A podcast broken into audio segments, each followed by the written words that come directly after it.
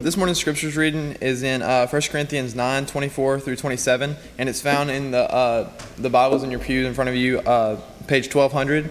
And so, as you turn there, I just want to remind any guests or any, uh, anyone here who's filling out a Connect card, uh, you can just fill that out now if you would like, and uh, just put it in the offering plate at the end of service, and we've been more than happy to just connect with you.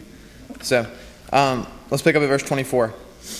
Do you not know that in a race all runners run, but only one gets the prize? Run in such a way as to get the prize. Everyone who competes in the game goes into strict training. They do it to get a crown that will not last, but we do it to get a crown that will last forever. Therefore, I do not run like a man running aimlessly. I do not fight like a man beating the air. No, I beat my body and make it my slave, so that after I've preached to others, I myself will not be disqualified for, this, for the prize having some audio adventures today, but we'll get it figured out. Um, welcome back. In it to win it. You feel excited? You look excited. I mean, you look ready to get it. um, last week we started this series called In It to Win It, and here we go. And, you know, we said, you know, look, it's January, it's a new year, it's 2020. Uh, and, and sometimes we like to kind of set goals for ourselves in a new year. Um, but this, this series isn't exactly about setting goals, it's more about creating habits. And I was recently reading this book called Atomic Habits that uh, was pointing out that if you just get tiny bit better every day, if you just form some small habits that you begin to repeat, um, that over time that has a significant impact. And a lot of times in our culture, especially, we're looking for the microwave solution. You know, we want the um, whatever's going to be the big bang that's going to fix it all, the silver bullet, right? We want we want to like that one thing that if we just do it this week, we'll be fine, right? We'll just hit it hard this week. Uh, you know, what if I don't eat at all this week? Then maybe I can just hit my weight goal you know, and just go back to eating regular, you know, in February? What if, you know, we want the, the big moment? No one's actually doing that. I'm just saying we want something fast, right?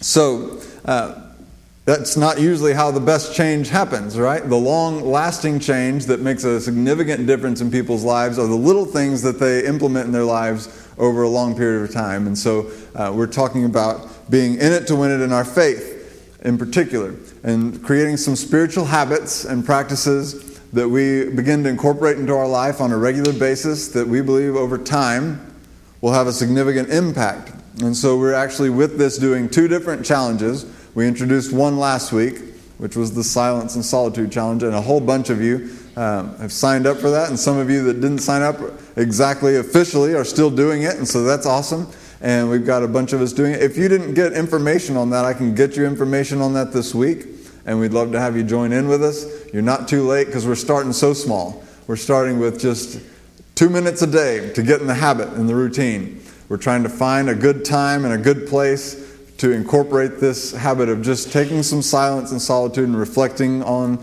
God for a moment instead of being so busy and filling our space with noise and TV and crossword puzzles and you know, whatever it is that you do. I play uh, Spider Solitaire on my iPad, you know, when I could be just being calm. But uh, so that's something we're trying to incorporate into our life. Just taking a few purposeful moments each day. So we're starting so small and we're try- trying to keep track of your minutes. If you're not keeping track of your minutes, if you didn't do it this week, guess at about how many minutes you did and write them down and keep track of them so you can send me your total on April 5th when we finish this challenge after about 90 days, and we'll see what our cumulative total is. I'm not going to grade you compared to anyone else or whatever, but I just want to be able to celebrate as a church. Look how much time we put in together uh, that we probably wouldn't have otherwise. And so uh, would encourage you to do that. So you're not you're only like 10 minutes behind because our minimum right now in January is 10 minutes a week, and so most folks Probably just did 10 minutes this last week, so you're not even that far behind. It's going to be like a drop in the bucket when we're finished in April. So um, encourage you to jump in with us on that one. And that uh, challenge had to do with uh, disciplines of abstinence. where we deprive ourselves of things that are fine, they're natural, they're good, uh, in order to gain spiritual freedom. We're not saying that noise is evil, or that watching TV is evil, or that you know whatever it is that you fill your time with is bad. We're just saying we take a break from things that are even good to do something, to deprive ourselves of something that makes space for something else, something else important. And in a noisy world like we've got, we need space to think, we need space to pray, we need space to reflect on what really matters in life, what's important. And we need space to be able to hear from God and for God to be able to do a work in us.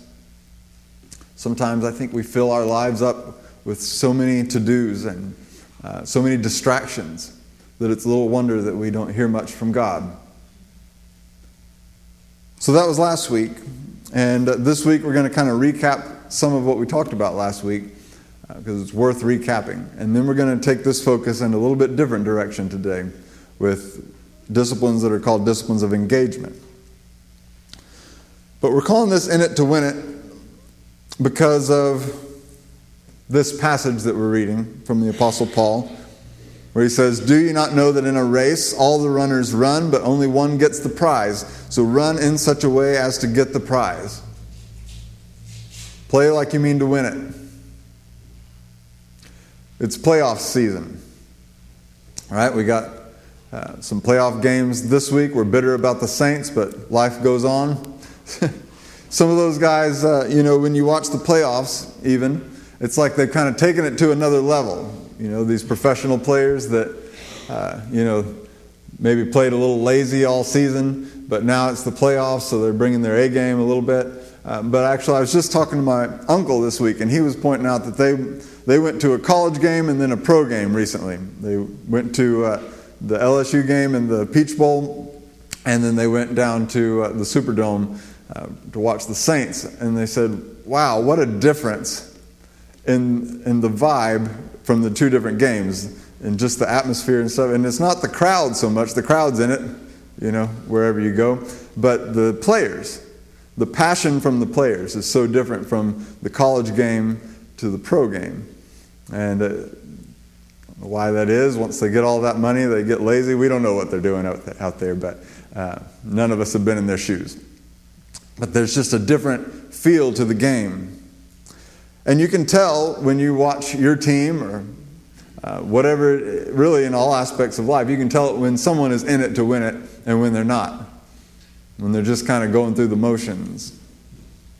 You can tell when one team wants it worse than another team wants it. And so we've been asking, well, what about us? What about with our faith? Are we in it to win it? Are we treating this matter as if it's the matter that matters most?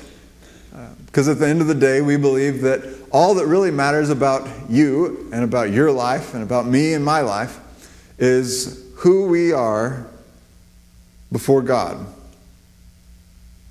What is our relationship like with God? Are we becoming the kind of person that He designed us to be? Because in the end, that's all that will matter. It won't matter how much money you earned in this life. It won't matter what your retirement was like in this life. It won't matter even what your health was like in this life. In the end, it matters about your relationship with God. So, that's what we believe. And if we really believe that, then it's worth asking are we in it to win it? Are we even in it to win it as much as we are in other aspects of our life? Are we really trying in this area of our life, the way that we try to try to become a better spouse or a better employee or a better boss or a better hunter, better shopper, better housekeeper, better, you know, all the world's trying to become better at all these different things and we put a lot of energy into them. But are we striving to get better at this? Well, how do we become better? Yes, it takes the power of God. But there are also practices that Jesus himself practiced and exemplified to his disciples, and that they did as well, that put us in position to be used by God, to be changed by God, to be transformed by God. We often call these spiritual disciplines, but they haven't always been called this. Jesus referenced some of them as acts of righteousness. They're just religious practice. People in his culture knew them very well, so you don't find many chapters in Scripture saying, This is how you fast. they didn't have to explain how to fast or the various ways you can fast. They didn't have to describe a water only fast and a, and a nothing fast, right? They didn't have to go into details of the different lengths of time you could use and how you should start fasting uh, because this was part of their culture. They knew it, it had been passed on from generation to generation. And in many cultures of the world today, it still is. Not only that, it doesn't, Scripture doesn't do much teaching like that because a lot of these things are better caught than taught. I would suggest if you have kids or grandkids in your life, they're going to learn more about spiritual disciplines from watching you do them than they will from ever hearing a sermon about them or reading a book about them.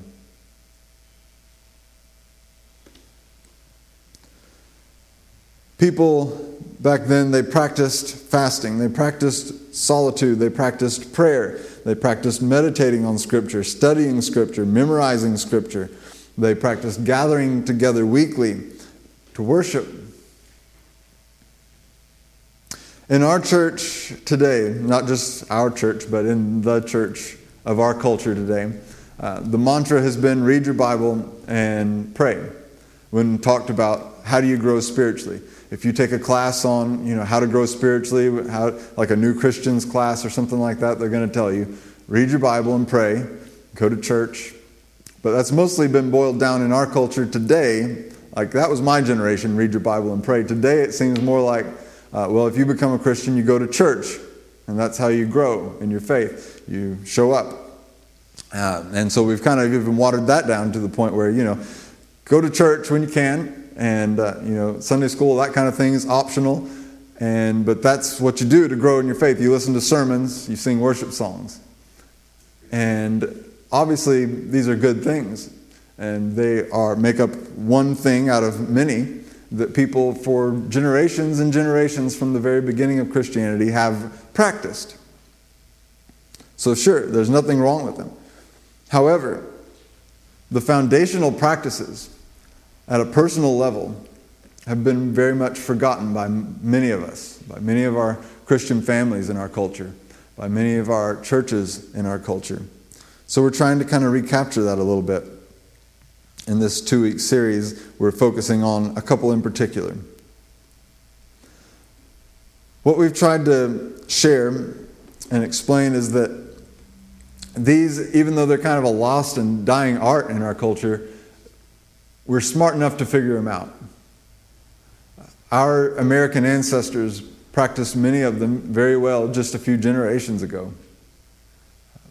We, I mentioned last week that probably some of you had a parent or grandparent that knelt every day in prayer for an extended amount of time. And you probably saw them do it sometimes or heard about it.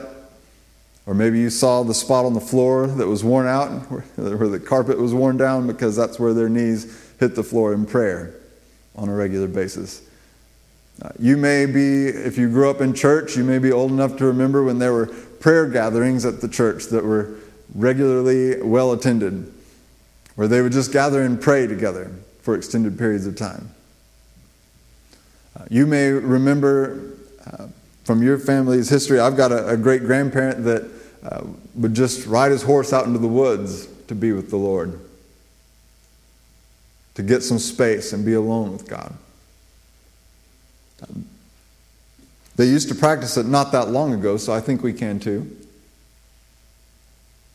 I think we can figure it out. Uh, most of us are familiar with disciplining ourselves in other aspects of our life. We just haven't applied that as much to our spiritual life as we could. So many of you have learned at some point, uh, maybe you've forgotten now, but at some point you learned to play an instrument or to speak a language or some kind of skill like that. Or maybe you've uh, gone on a diet before, or maybe you've had a gym membership before, and at least for a season, you disciplined yourself. Many of you played sports in school or did some kind of uh, activity in school that required regular practice and discipline and running drills and practicing those drills at home as well and that kind of thing. So, so we're familiar with how this works, aren't we? We remember uh, and we know that small repetitive actions over a period of time are how you develop as a person. And so it is in our spiritual life. That through certain practices, we give God something to work with in our lives. And we give Him the space to work in our lives. And we, we offer up something to Him that He can use to actually transform our hearts. These are not some kind of formula by which we, uh, in our own power, transform ourselves but rather they're the way in which we work into our lives the truths of God so that He can bring them to life within us in a way that only His Holy Spirit can do. Paul wrote that everyone who competes in the games goes into strict training, that they do this to get a crown that will not last, but we do it to get a crown that will last forever. Think for a moment what are you training yourself in right now? I'll bet there's something that you're working hard at, whether it's your job or your hobby. There's something you're applying yourself to or have recently applied yourself to to improve yourself. Chances are it's not a crown that will last because there's not many crowns that will last out there, are there? It's not too many crowns in this world you can gain, not too many achievements you can pursue that will last. So let's make sure that we're running to gain a crown that will last. So Paul goes on in his letter to the Christians in the first century. Therefore, I do not run like someone running aimlessly. I do not fight like a boxer beating the air. No, I strike a blow to my body and make it my slave so that after I preach to others, I myself will not be disqualified for the prize. Even someone that we tend to put up on a pedestal, like the Apostle Paul, felt the need to practice disciplining himself, bringing his body under control. Because our bodies, we teach, are, are wired in a way that often is not God's way. We come born into this world uh, corrupted by sin. And, and sin desires and longs for things that aren't the things that God designed us for. They're not the ways of living that God designed us to live. And so when we engage in those things, uh, they lead to death. That's what we teach as Christians. That's what the Jewish people believed as well. So Paul says, look, we've got to bring this body under control. And to do that is going to require discipline. I love the verse that says uh, that we need to be putting to death the deeds of the flesh by the power of the Spirit. That it's a thing that we do and a thing that He does. It's by His power that transformation happens in our lives, but it's not something that we aren't participating in. You have a role to play, and that is to discipline yourself in these regards and then trust God to supply the power that's necessary to transform your heart, to make it more than a surface thing. We're not interested in just modifying behaviors in the church, of just looking good or sounding nice. We want to become the kind of people that do the kinds of things that Jesus did. And so to do that, we've got to, well, for starters, be with Jesus. The silence challenge that we're in the middle of is a big part of that is about clearing out the space to be with Jesus. Because until we clear out the space to be with Him, how are we going to become like Him? How are we going to learn to live His way and to be someone on the inside that's like the kind of person He wants us to be. A Christian who seldom practices the things that Jesus practiced is not much of a Christian, I submit to you. Because Christian means little Christ. It's someone who follows Jesus and does the things that Jesus did. And sometimes we limit that conversation to uh, loving and serving and things like that, which are true, but Jesus did more than that. He disciplined himself. He practiced these same practices that his disciples went on to practice and their followers went on to practice, the other followers of Jesus, and generations and generations to come. And if we don't practice these same things that they practiced and that Jesus taught them to practice, then we're not practicing Christianity.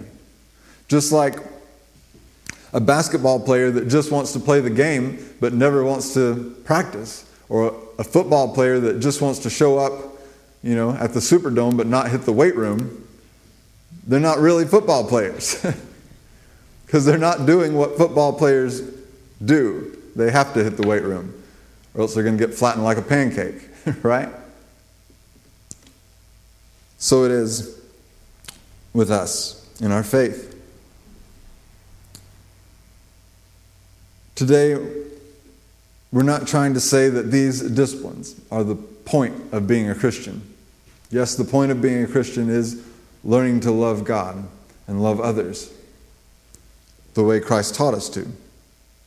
But the way that you become that kind of person is by doing the same kinds of things that Jesus did and then trusting His Holy Spirit to supply the power where we are powerless. There are some things you are powerless to do, but there are some things you're not powerless to do. So do the things that you can do and trust God to do the things that only He can do. Last week we talked about disciplines of engagement. I mean, abstinence, we called them. Disciplines of abstinence where you separate yourself from something for spiritual purposes. So maybe it's uh, food that you step back from, maybe it's noise that you step back from, things like that. Maybe it's uh, money that you take a break from, and you just say, Look, we're going to be super frugal for a season and remind ourselves that we need God more than we need stuff. All these things are disciplines of abstinence. And today we're going to talk about disciplines of engagement. That's kind of the reverse, uh, where we practice immersing ourselves in something that uh, perhaps seems unnatural to us, but is good, uh, so that we can gain spiritual growth and direction. You've got a, a guide, a little uh, handout in your, in your bulletin that describes, describes it this way if, if disciplines of abstinence could be thought of as exhaling what we don't necessarily need as much as we need God, The disciplines of engagement would be the inhaling of what we do need most. So, if you look at the side that says train as Jesus trained, you'll find a few of the similar verses to what we looked at last week, but also some new ones. We'll just run down the list real quick. We won't read this word for word, but in Luke 6, we read about the priority that Jesus put on prayer. And in Matthew 26, we see one of the reasons that we pray, the disciplines of, of engagement, you're engaging in prayer. One of the reasons that we pray is that the spirit is willing, but the flesh is weak. And most every one of us have experienced the truth of that statement at some time or another, haven't you? Where you want to do something, but boy, making yourself do it is a whole other story. I wonder how many of us have have hit some kind of wall in our battle against sin, hit some kind of wall and where we're trying to make ourselves do something. Our spirit wills it, but our flesh is weak, and we failed to engage in serious prayer about that thing. We just kept hitting that wall until we gave up. Or we tried a program, or we tried whatever. You know, we read a book. But Jesus here says, keep watch and pray. The flesh is weak, even when the Spirit's willing. Maybe we should take his advice and engage in prayer more. In Matthew 4, he taught us that uh, we need more than just bread to live, to really live. You can't just feed your body, you need to feed your soul. And so he said, um, We do not live by bread alone, but on every word that proceeds out of the mouth of God.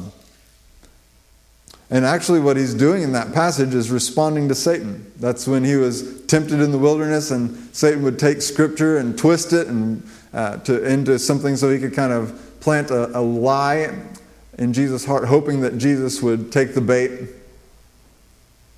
And each time, Jesus replied with scripture. And here's the cool thing that we know is that Jesus did not pull up the scripture on his smartphone. They didn't have reception in the wilderness. All right? He didn't do that.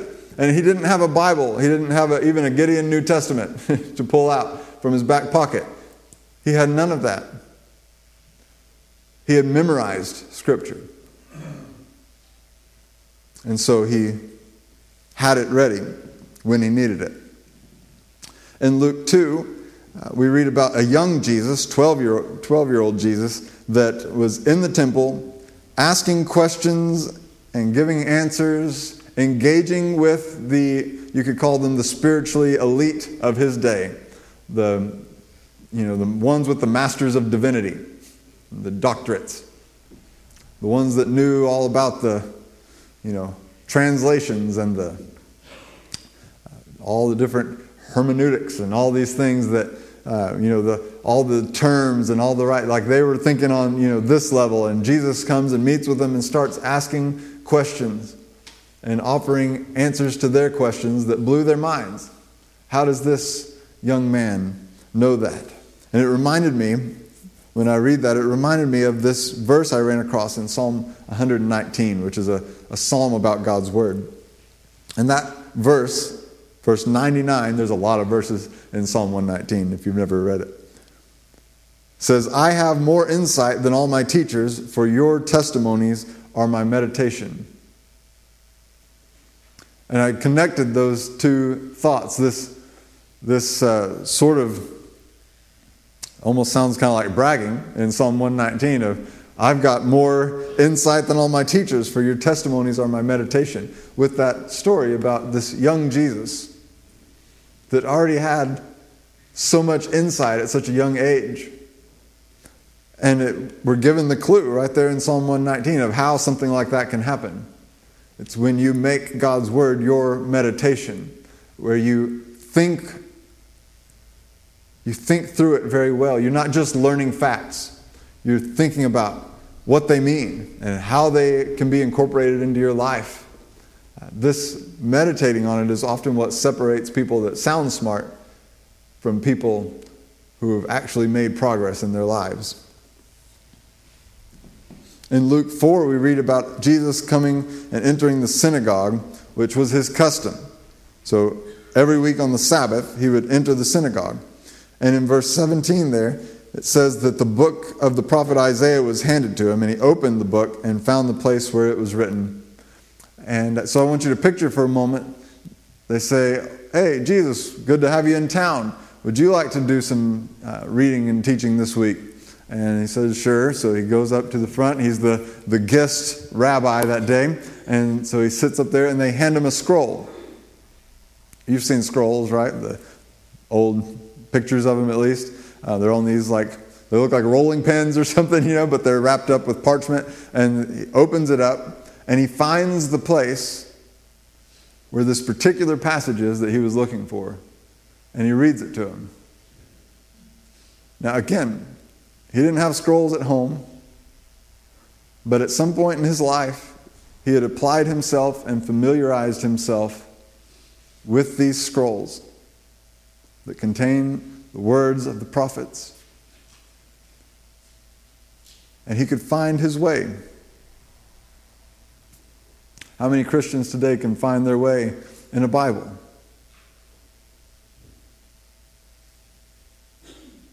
But Jesus could find his way in a scroll that was only available in the synagogue.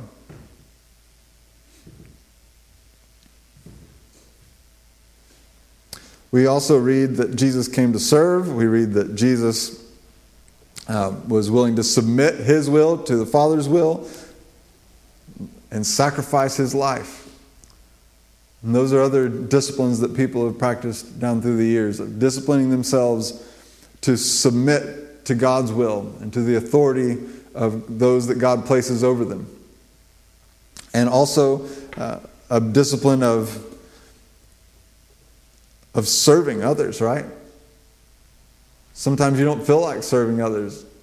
Sometimes you don't feel like uh, going and helping someone out that needs help, or serving a meal to someone who doesn't get many meals, or kind of have to make yourself do it. It's a discipline. And, and sometimes the idea of sacrificing something that we want or need for the good of another, sometimes that's hard to just want to do. So we discipline ourselves to practice these things, just as Jesus did. But I want to hone in on one particular thing today, just like we did last week. Last week we talked about silence and solitude, so we're going to wrap up today by talking about you're going to love this. And this is our challenge for this week, or for this, yeah, the one we're launching this week. We got plenty of time to do it. We're going to memorize some scripture. Scripture memorization. Now, before I lose you, let me just say that this is one of the things that, again, Christians have practiced for ages, that Jesus and his apostles practiced, that the Jewish people practiced. Uh, God designed your brain and my brain to memorize things. Now, I know that some of you would argue with that. And you'd say, Your brain might have been designed to memorize things, mine was designed to forget things. All right? Fair enough. But I just want to argue with you for a second that the creator of the universe wouldn't command his people to memorize his words if their brains weren't capable of it. And I would just suggest to you, I would suggest to you that if those people all those years ago in the wilderness that left Egypt, and God gave them His law, and He said, Write it on your hearts and minds, and keep it before you all day, and meditate on it day and night. If those people could memorize the law without even a book to read it from, they were illiterate ignoramuses without even a kindergarten education. If they could memorize it, you can memorize it. Uh, you've already memorized a bunch of stuff. If I went and asked you, you could probably tell me your phone number, you could probably tell me your mailing address, you could probably tell me your social security number. And those are completely random assortments of words and numbers that mean nothing. Like they don't even make sense. And you've memorized them, and you've carried them with you your whole life. A lot of you can remember things like your phone number when you were a kid, or just weird, you know, your old address and state you lived in years ago or whatever. Like you can you hang on to and retain and memorize all sorts of things all the time. So don't give me all this about we can't do it. You can do it. But if it sounds intimidating to you, just think of it as a repetition challenge. Because that's really all memorizing is, is you repeat something until you got it. You look at it and repeat it, and then you don't look at it and repeat it, and what do you know? You've got it, and you just keep on doing that, and you add to it, and before long, you've got it. So if memorization challenge sounds daunting to you, think of it as a repetition challenge because all we're really trying to do is create a habit of absorbing Scripture. You're going to memorize most of it if you repeat it a lot. And so the goal is not at the, at the end of this challenge, if you don't have it all memorized verbatim, you still win the challenge if you went through the process. And let me talk about why for a minute, why this matters. Because I had a hard time buying into why this matters. Uh, like I used to say, well, what's the point, really? I get why they needed to memorize scripture because they didn't have a book, you know. But I've got a book and I can open it anytime. I've got, you know, an app on my phone that I can search anytime and find. Like I don't even have to have the verse number memorized anymore because I can just search for a couple words in the verse and it pulls up the verse. I'm good to go. So I thought, well, I don't really need to memorize. And I thought, really, the only point that I ever heard made when I was a kid as to why you would want to memorize a verse is, is the point that is made from that passage we read where Jesus is responding to Satan. And they would say, well, if you're tempted or if you're going through a hard time, you can just pull up that verse, you know, without having to look for it. Like it's right there in the moment. Even if you can't access the Bible in that moment, you'll have that verse. It's, it's with you. And that's a good point. But again, I kind of made the excuse of, well, yeah, I can, I can search pretty fast for that verse and pull it up. I didn't realize that the benefit of memorizing Scripture begins with what it does to your mind. Repeating something over and over again works it into your mind in a way that just reading it cannot. It incorporates it into your life in a way that reading it cannot. You, you can read a passage and study it, what it means, and walk away from it, and maybe you take something with you, maybe you don't. But when you repeat something over and over again in your, in your mind, it, it changes. It changes your mind and it gets inside you in a way that just reading it cannot. You begin to notice as you repeat, especially if you're memorizing a larger passage of Scripture, which is what we're going to shoot for. When you try to do that, you begin to notice patterns and themes that you would have missed if you hadn't repeated it over and over again and worked it into your mind. What I've also found is that memorizing Scripture is what unlocks meditation, Christian meditation. You can't meditate on Scripture until you've memorized it. Until you get it inside you, you can't spend time thinking about it. So you put it inside you, and when Scripture is inside you, then God's truth is inside you. And His Holy Spirit has something to work with inside you. Single verses are good, but from what I've read, memorizing larger passages is even better, far better, when it comes to life transforming work in your life.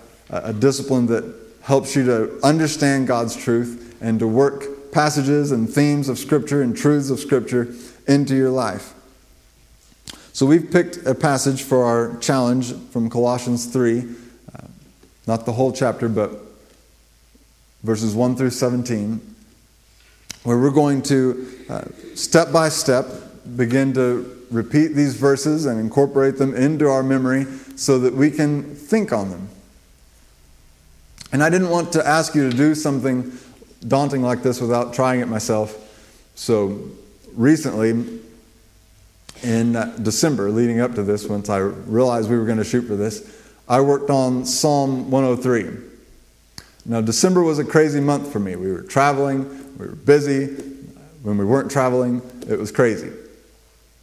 But I got all 22 verses memorized in Psalm 103, just a few minutes each day, repeating, repeating, repeating. So, I've got, and that was partly so I could work out a strategy to give you, which I'm going to give you in circles in a little bit, uh, to anyone that wants to come get it. And if you can't make it to circles today, I'll get with you later. But uh, what I've found is that I love having Psalm 103 memorized. I also memorized a short passage in, uh, of 1 Corinthians 13 that just has the, uh, the part that describes what love is like. And, and that helps me so much. When I go into a time where I'm going to try and pray, I pray through that verse sometimes, or I pray through Psalm 103. And it, it's really nice to be able to pray in that way and to hold that in my mind. And I can understand better how memorizing passages of Scripture like that puts that God's truth inside you. It allows you to meditate on it and think about it repeatedly in a way that you can't do. I can think about it when I'm driving down the road. I can think about it when I'm going to bed and I can't go to sleep. In fact, I've successfully gone to sleep some nights by reciting Psalm 103 in my mind until I went to sleep. Some, most of the time, I don't even make it to the verse 22. It's like verse 16, I'm out. you can think about it, you know, anytime, any place, without bothering anybody. It's powerful. So I want to invite you to uh, not only engage in silence this week, but maybe stack this discipline with it, this habit with it. Just a few minutes each day. It doesn't take long. So stack it with it. Maybe you do it right before you do your time of silence or right after. Or maybe you've got another time of the day that would be better. Whatever works for you. But that's our challenge. We'll try to finish by April 5th, and I'll try to get as many videos of people um, quoting it as I can and put together kind of a montage of our church saying this verse. And so I'm excited to celebrate that with you, just like we'll celebrate the silence time spent. So I want to finish up by reading you a quote. It's a quote by Dallas Willard from The Spirit of the Disciplines, a book he wrote about this topic. Here's what he said that caught my eye this week. The general human failing is to want what is right and important, but at the same time not to commit to the kind of life that will produce the action we know to be right and the condition we want to enjoy. This is the feature of human character that explains why the road to hell is paved with good intentions. We intend what is right, but we avoid the life that would make it reality. We could say we avoid the disciplines and the habits, the practices that would make it a reality by God's help. This memorizing is not what transforms you. It's not some formula. Do this. If you get it memorized, you're going to be a better Christian. It doesn't work like that. We put Scripture in our minds so it is available for the Holy Spirit to work into our hearts. I'm going to say that again. And this is the way it is with all the practices like this. In memorization, we put Scripture in our minds so that it's there, available for the Holy Spirit to work into our hearts. And by this, we become new people with new hearts and minds. We think about life differently because we've incorporated new truths into our life. The message of the world is on repeat all the time, every day. So we've got to put God's message on repeat if we want to counter it. I invite you to follow Jesus, to embrace a new way of living. After we pray, I'm going to play a music video. Hopefully, the sound will work all right. And it's a, they literally just sing a short section of Psalm 119. And that psalm is all about God's word and incorporating it into our life and memorizing it and meditating on it. And so it was a beautiful song, and I just wanted to share it with you. It's just, they're just going to sing scripture to you, which is another great way to memorize scripture, by the way. It's just to find a song that is scripture.